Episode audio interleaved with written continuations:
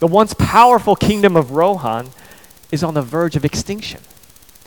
The kingdom of Rohan, which has been attacked repeatedly by armies of orcs, orcs, which are an evil race that are, that are bent upon dominating and enslaving human beings and all the free peoples of Middle Earth. The orcs have been maliciously attacking the people of Rohan, and now they are massing for one final assault on the kingdom. King Theoden has taken his people, and men, women, and children. They've retreated to a mountain stronghold, a mountain fortress called Helm's Deep. Helm's Deep is an impenetrable fortress with only one way in, but unfortunately, no way of escape. And things aren't looking good. The orcs, orcs have amassed this army that's 10,000 strong. They've put, a, put up these siege works. They are launching a full scale assault on Helm's Deep. They blow a hole in one of the walls, and so they're streaming in. And as the people of Rohan are battling, they're trying to battle back the sea of orcs that are pouring through. They, they retreat, they fall back, they keep falling back until they reach the central keep, the final place where they're going to make a, a last stand. It looks like the end. Looks like they, they're trapped. There's no way out. Looks like it's over. But then dawn comes, and then a dramatic reversal happens. The tables are turned. When dawn comes, army reinforcements mounted on horses, led by Gandalf the wizard, they rush in to save the day. So, so these orcs, which had trapped Rohan, now find themselves trapped. The orcs, which thought they were going to annihilate the human beings, are now getting annihilated. The orcs, which thought they were going to triumph, are now defeated. One of my seminary professors, Dr. Beale, wrote this book called Redemptive Reversals. In Redemptive Reversals, God takes human wisdom and turns it into foolishness, human strength into weakness, pride into humiliation. But in redemptive reversals, God does the exact opposite for the humble. God lifts up the humble. He gives them wisdom, strength, glory, and might. Helm's Deep is how God operates. And like Mary, let's rejoice. Rejoice in the God who lifts up the humble but casts down the proud. Let's rejoice in the God of redemptive reversals. In our passage that we looked at this afternoon, we're seeing the Virgin Mary sing a song of praise called the Magnificat, the song of praise in response to hearing the news of Christmas. Earlier, the angel Gabriel had come to Mary and, and, and told her, Hey, don't be afraid. You conceive in your womb Jesus, the Messiah, the Son of God. And when she hears this news, she's, she's floored. She's dumbfounded. She's wondering, How can this be? Since I'm a virgin? How can I possibly conceive a child? And the angel Gabriel says, The Holy Spirit will come upon you, and the power of the Most High will overshadow you. That probably didn't make that much more sense to Mary, just like the virgin birth, the mir- miracle of the incarnation, probably doesn't make that much sense to us. But she responds with faith. She says, I am a servant of the Lord let it be to me according to your word.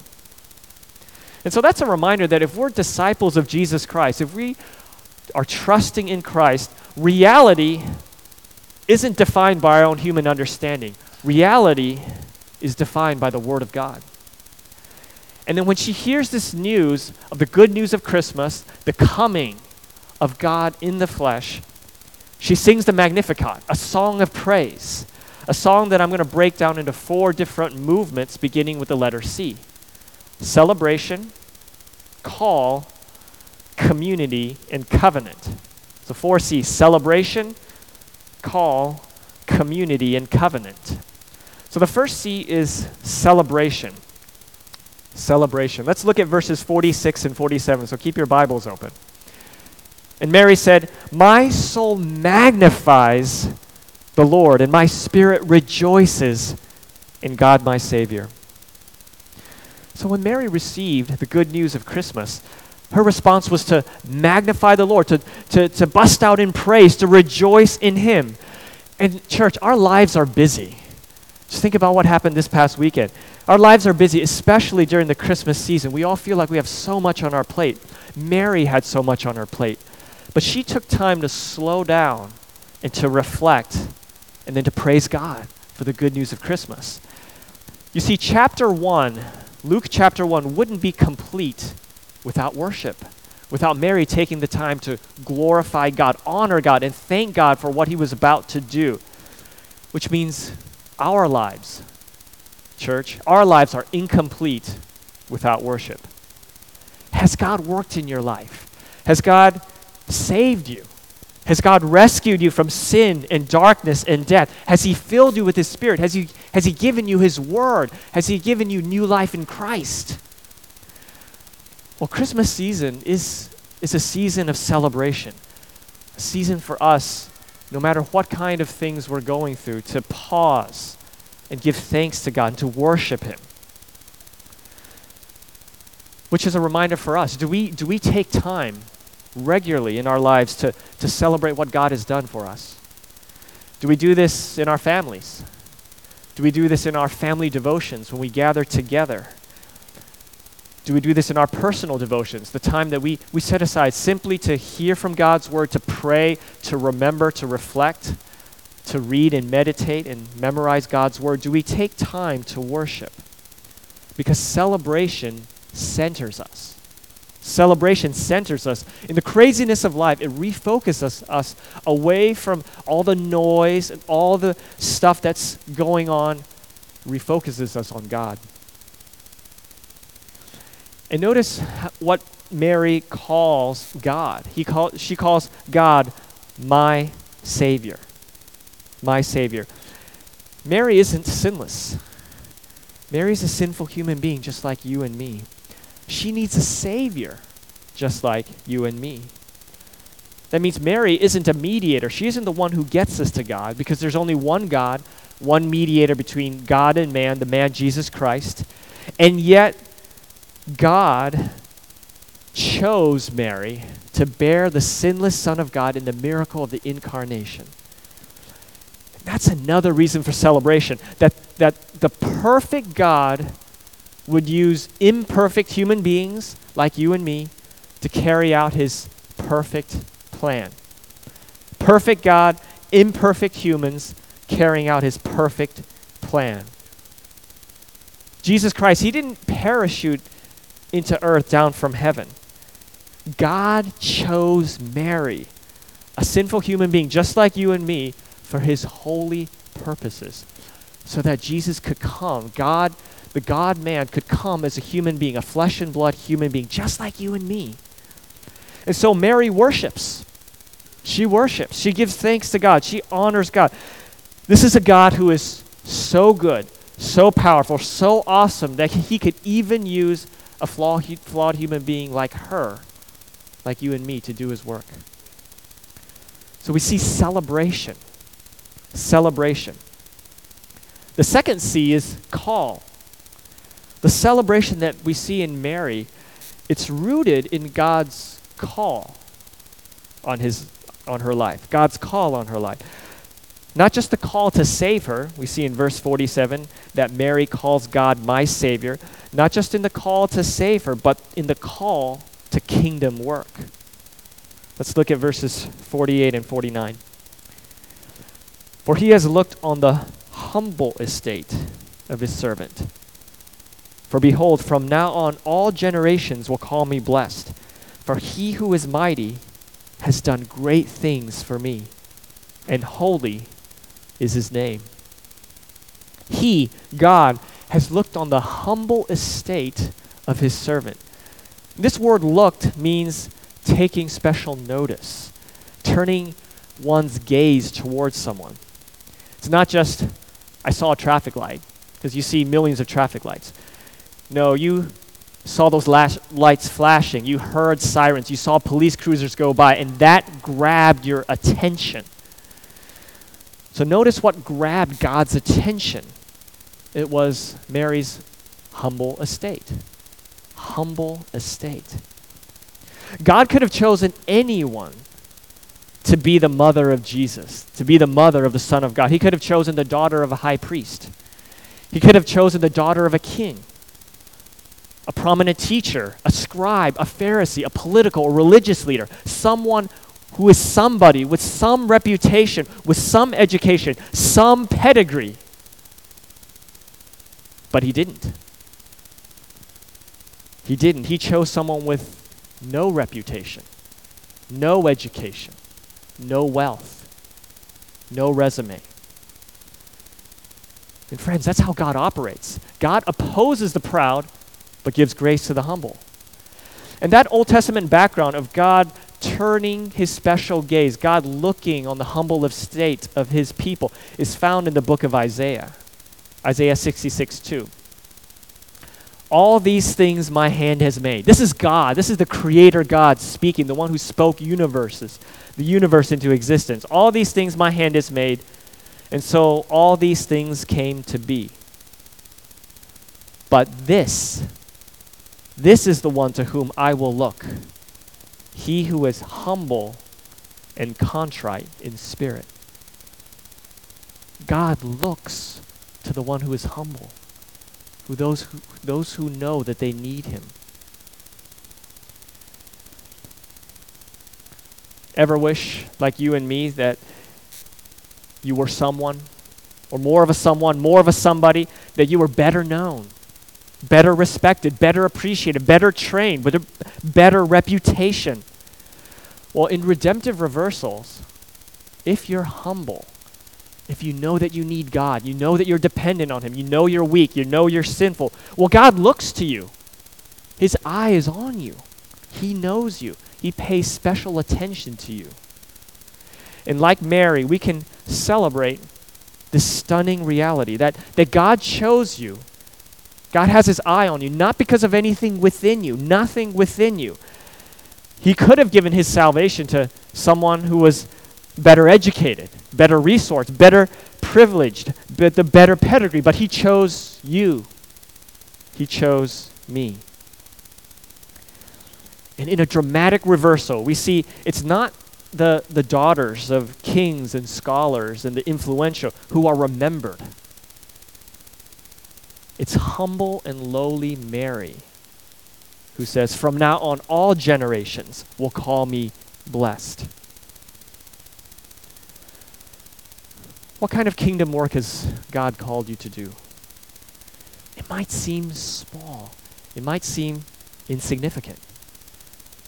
But if God has called you to it, if by faith you're doing this kingdom work, well, generations to come, eternity to come will call you blessed. Maybe you're called to raise young children, to stay at home. Maybe you're called to homeschool them. Maybe you're called to a kind of kingdom work that doesn't have a lot of glitz, doesn't have a lot of glamour, might be ignored or even ridiculed by this world. But if you persevere in faith, and one day all generations will call you blessed. This past week, I had the privilege of visiting one of our community groups, the one led by Victor and Eileen Coe. And it was a, it was a sweet time of fellowship, of encouragement and prayer together. And I left after that meeting with this strong sense from the Lord that what this group was doing, what Victor and Eileen were building, it seems ordinary. It seems ordinary to clean up your house, to move furniture around, to open your home for a for a meeting. Seems ordinary, but from God's perspective, it's beautiful. It's glorious. It'll last into eternity. It's Christian fellowship. Christian fellowship, which is unnoticed by the world, unimportant by the world, but valued by our great God and will last into eternity. We see celebration is anchored in God's call. He who is mighty has done great things for me, and holy is his name. And this celebration is rooted in the fact that it's this God this God who is mighty, this God who is holy, this God who is infinite in power and majesty and worth. This God is the one who has done great things for you and for me. So, like Mary, let's rejoice in the God who lifts up the humble but casts down the proud. Let's rejoice in the God of redemptive reversals.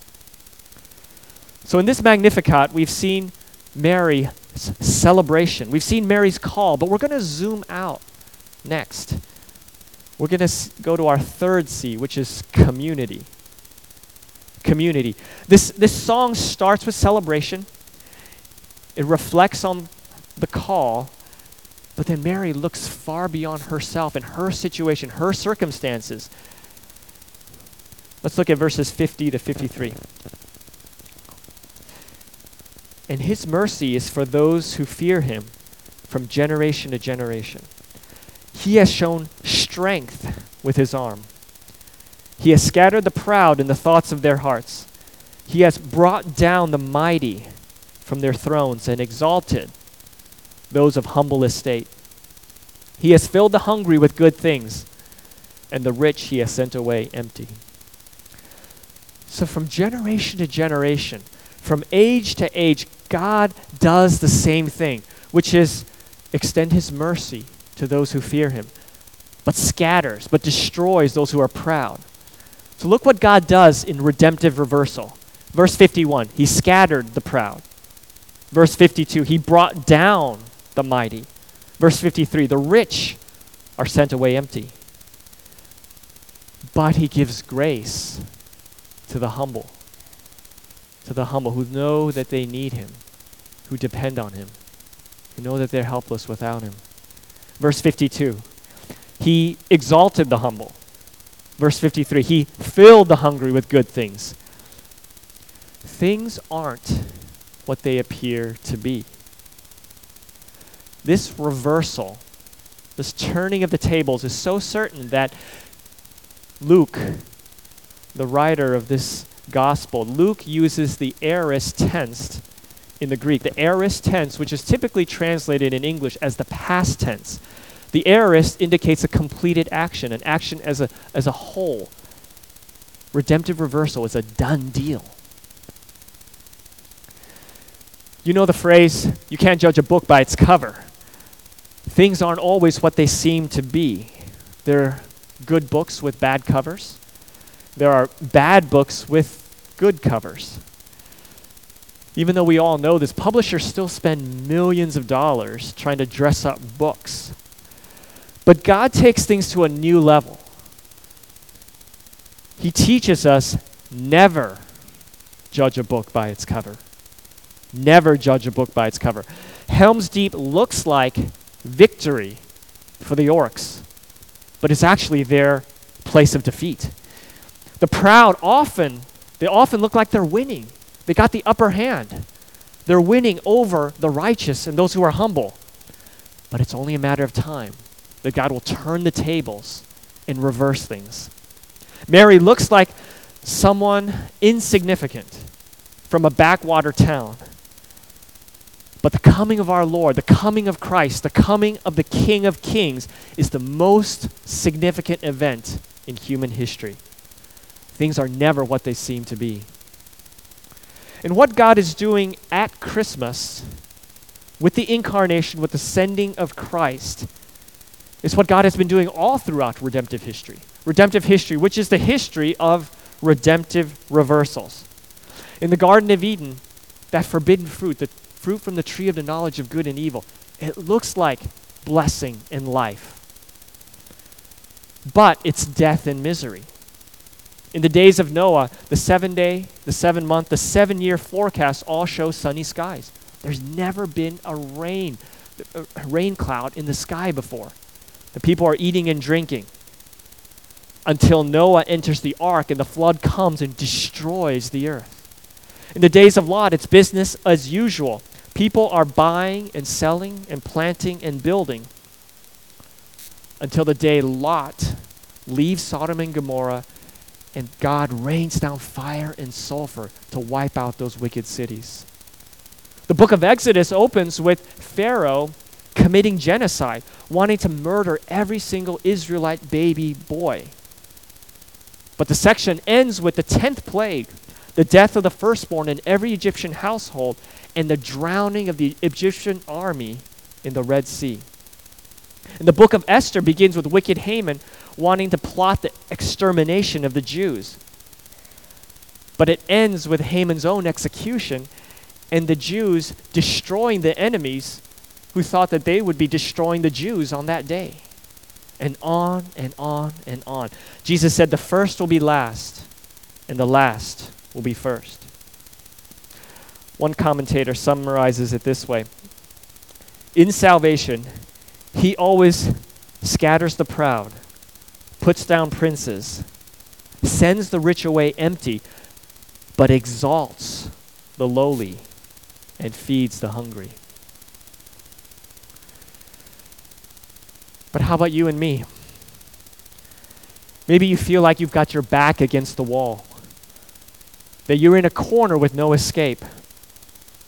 Maybe you feel like Joseph or Daniel, that you've been unjustly thrown into a pit and your enemies have the upper hand against you. Maybe you're facing difficulty and you don't see an end in sight. Maybe you're facing a particular heartache or loss or trial and you don't know how you'll go on. Maybe you just feel defeated by life and beaten down by the brokenness of this world. Well, God wants to invite you and me into his heavenly throne room to see that things aren't what they seem to be. To remind each one of us never judge a book by its cover. And that what looks like your defeat, God is actually turning around into your victory. Because God works all things for the good of those who love him, who are called according to his purpose. And even in those situations, situations which simply look like defeat but aren't, situations which look like defeat, like Mary, let's rejoice in the God who lifts up the humble and casts down the proud, the God of redemptive reversals. But maybe you're here this afternoon and you find yourself in the opposite place that you know God's gifted you, He's blessed you. You've been given much, you've been provided for. Well, humility means that we recognize, we remember that all that we are, all that we have, all that we enjoy is by the grace of God. We didn't work for it, we didn't earn it, we didn't deserve it. So if you find yourself in that place of, of strength and joy and blessing, never forget that we are still weak, sinful, frail human beings that are utterly dependent upon God. Never let the gifts, the good things that God has given to you to enjoy at this moment, moment never let those gifts blind you to the giver. This brings us to our fourth C, covenant. So we move from community, what God has done throughout redemptive history, throughout the ages, now to the fourth C, to covenant. Let's look at the last two verses in this passage, verses 54 and 55. He has helped his servant Israel in remembrance of his mercy, as he spoke to our fathers, to Abraham, and to his offspring forever. In Genesis 12, God made a covenant, a promise to Abraham, and later on to the forefathers, that God would transform, God would make Abraham into a mighty nation. And through Abraham, all the nations, all the peoples of the earth would be blessed would enjoy all the blessings of God, which God had designed for humanity, which were lost at the fall. A covenant is a promise. It's God saying, I will do this. Trust me. I will turn around the curse of Eden. I will turn it into blessing. I will save a people for myself. That means Christmas was God's plan all along. In remembrance of mercy, as he spoke to our fathers, God sent a Savior. In the fullness of time, God sent forth His Son, born of a virgin, born under the law. And Jesus Christ is the fulfillment of the covenant to Abraham, that all the peoples of the earth would be blessed. But you might be wondering how. How would Jesus Christ fulfill that promise first made to Abraham in Genesis chapter 12? The incarnation, yeah, we see that, okay, God the Son of God, the King of Kings and Lord of Lords. He becomes a helpless baby. He needs food, clothing, shelter. We know the Christmas story, and it's a stunning story. We need to reflect on that. We need to remember that Jesus chose. He chose to give up the glories of heaven. He wasn't banished, he wasn't exiled. Nobody forced him to leave the glories of heaven. In love, in love, he took on human form so that he could sec- secure salvation for each one of us. That means he had he had to become a human being. He had to become a flesh and blood human being for us so that he could obey for us, so he could live a perfect life for us, so he could fulfill all righteousness, keep all of God's commandments in thought, word, and deed for us. And in love, Jesus would, for the joy set before him, go to his own death at the cross. No one took his life from him, from him. He had the authority to lay it down. He had the authority to take it back up.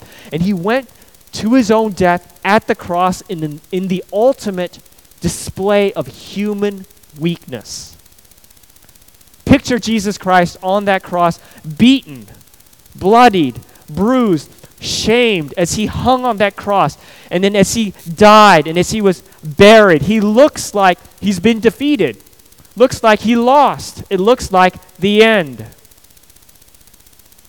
But oh, my friends, it's not the end. It wasn't the end. What looked like defeat was, in fact, victory of, for Jesus Christ. His victory and our victory in Him over sin and Satan and death. It looks like He lost but he won. It looks like the end, but it was actually the beginning of resurrection life. It looked like weakness, but it was actually power as Jesus rose three days later and ascended on high into heaven.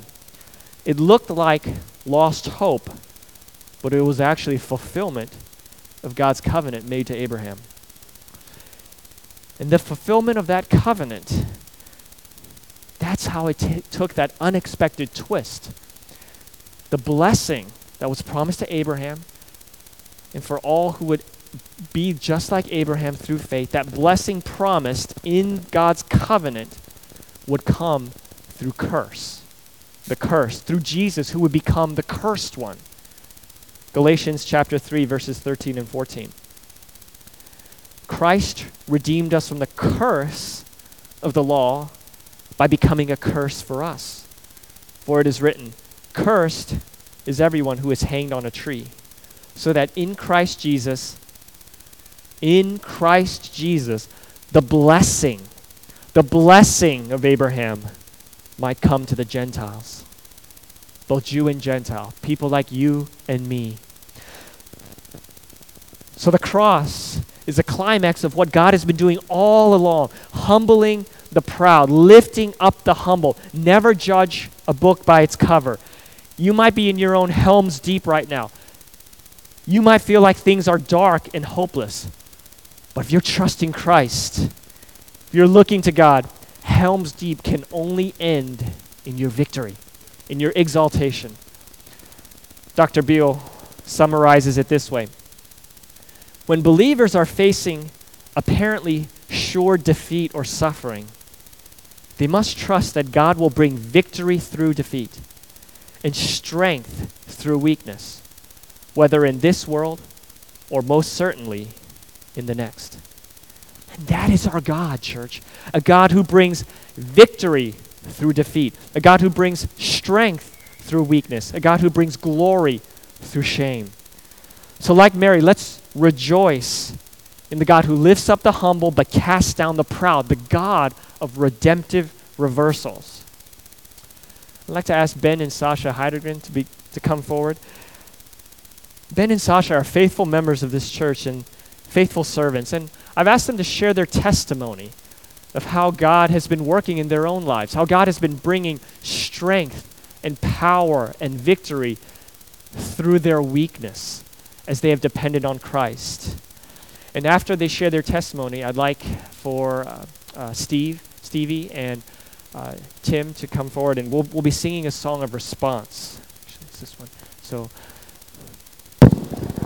so Ben and Sasha, thank you so much for opening up your lives, for your vulnerability. We trust that the church will be encouraged about what you have to share.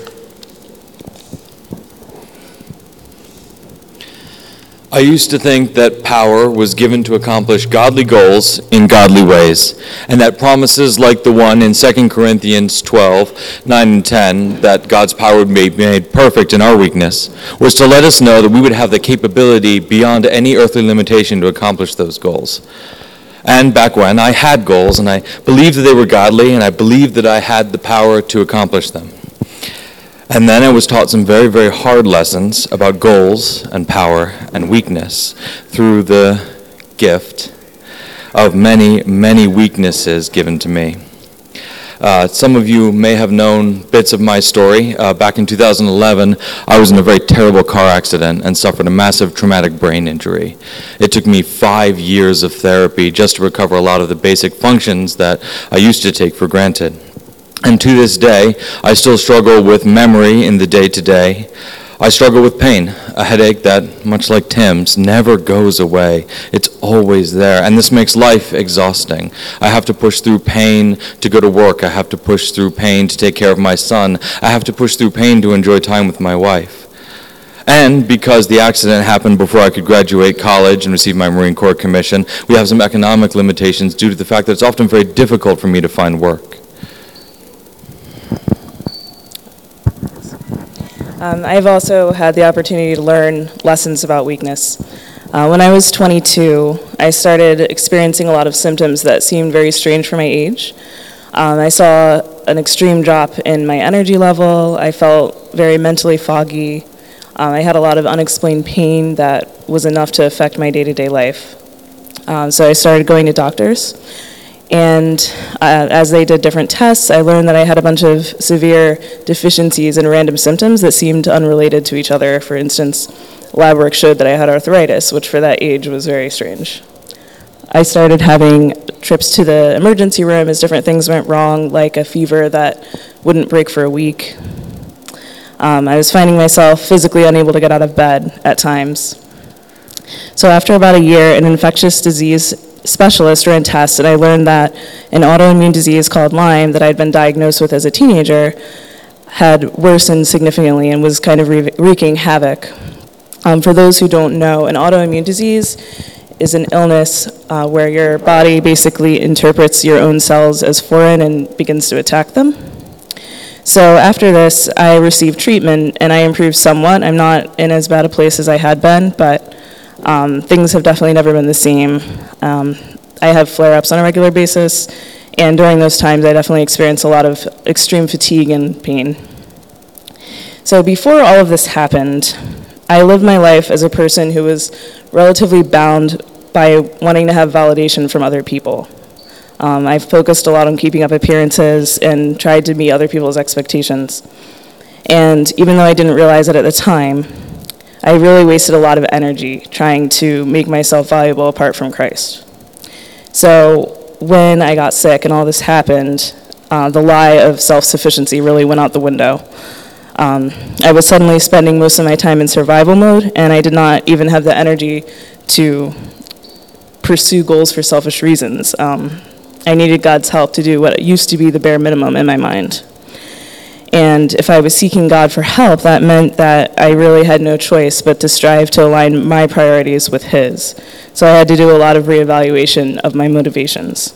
So I wish I could say that I've arrived and I never struggle with self sufficiency again, which is not true. But um, I definitely, it doesn't take long to get to the point where I'm realizing it's futile and, and go back to God and um, just appreciate that every good thing in my life is a gift from Him.